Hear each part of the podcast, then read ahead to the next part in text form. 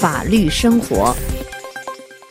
听众朋友，为了打击濒危物种非法国际交易，法国官方于二月六日周四早上，在首都巴黎举世闻名的埃菲尔铁塔下，集中焚毁了法国海关在一九八七年至二零零七年二十年间所收缴的总重量超过三吨的象牙和象牙制品。就此，法国成为。《濒危野生动植物种国际贸易公约》有关象牙交易附件一于一九九零年一月进入实施以来，欧洲第一个开展销毁象牙行动的国家。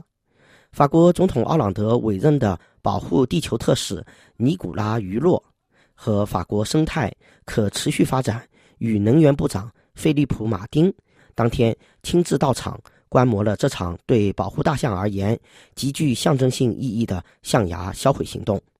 根据法国生态可持续发展与能源部二月六号周四向媒体单位发放的总数二十三页的新闻背景资料，法国当天销毁的三千一百零四公斤库存象牙和象牙制品，黑市价值近百万欧元，其中六百九十八根象牙。重达两千三百零四公斤，另外还有包括手链、项链、戒指等各类首饰和人物、动物雕塑等象牙制品一万五千三百五十七件，重量为八百公斤。这些象牙和象牙制品都是法国海关戴高乐机场跨区分局近二十年在货运飞机中和旅客物品里搜查到的。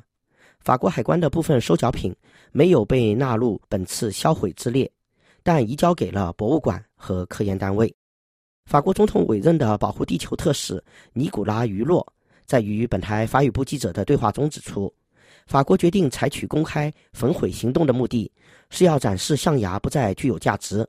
巴黎提醒游客不要在法国境外购买象牙，并把这些东西带入法国境内。据介绍，在法国的倡议下。非洲和平与安全首脑高峰会于二零一三年十二月五日在巴黎举行。在此期间，奥朗德总统曾宣布，巴黎会在今年二月十二日周三至十三日周四伦敦打击濒危物种非法贸易大会前，销毁法国收缴的库存象牙。本台法语部二月六号周四当天在报道中指出，走私象牙首先是黑帮行为，受益方通常是恐怖主义组织。在非洲，这已成为当地武装团伙的第三大经济来源。如今，象牙的非法交易不仅危及大象生存，而且还对非洲的安全造成威胁。二零一三年五月，塞雷卡曾在中非的一个自然保护公园，为了获取象牙而屠杀了二十多头大象。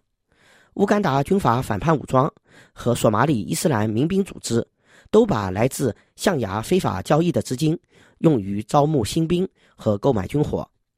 象牙的非法交易利润丰厚。在非洲，从偷猎者手中购买象牙的花费为每公斤数百欧元，但到了中国或泰国，每公斤价格可达数千欧元。走私者把非法象牙藏在运送煤炭、矿石甚至木材的货柜里，途经肯尼亚和索马里港口，最终目的地在亚洲。二零一三年是大象遭屠杀最严重的一年，大象被杀的速度已超出了它们的繁殖速度。面对亚洲一些国家的强劲需求，去年象牙非法交易活动猖獗。一年前，南苏丹的阿拉伯牧民武装曾穿越多国边境，到卡麦隆北部一个自然公园，屠杀了三百多头大象。屠杀大象的行为已经蔓延到了南部非洲，而且手段更加极端。津巴布韦的一个自然公园里，发现被氰化钾毒杀的大象。面对国际社会的担忧，尽管在欧洲，法国是第一个组织公开销毁象牙的国家，但在全球范围，已有美国、菲律宾和中国走在法国前面。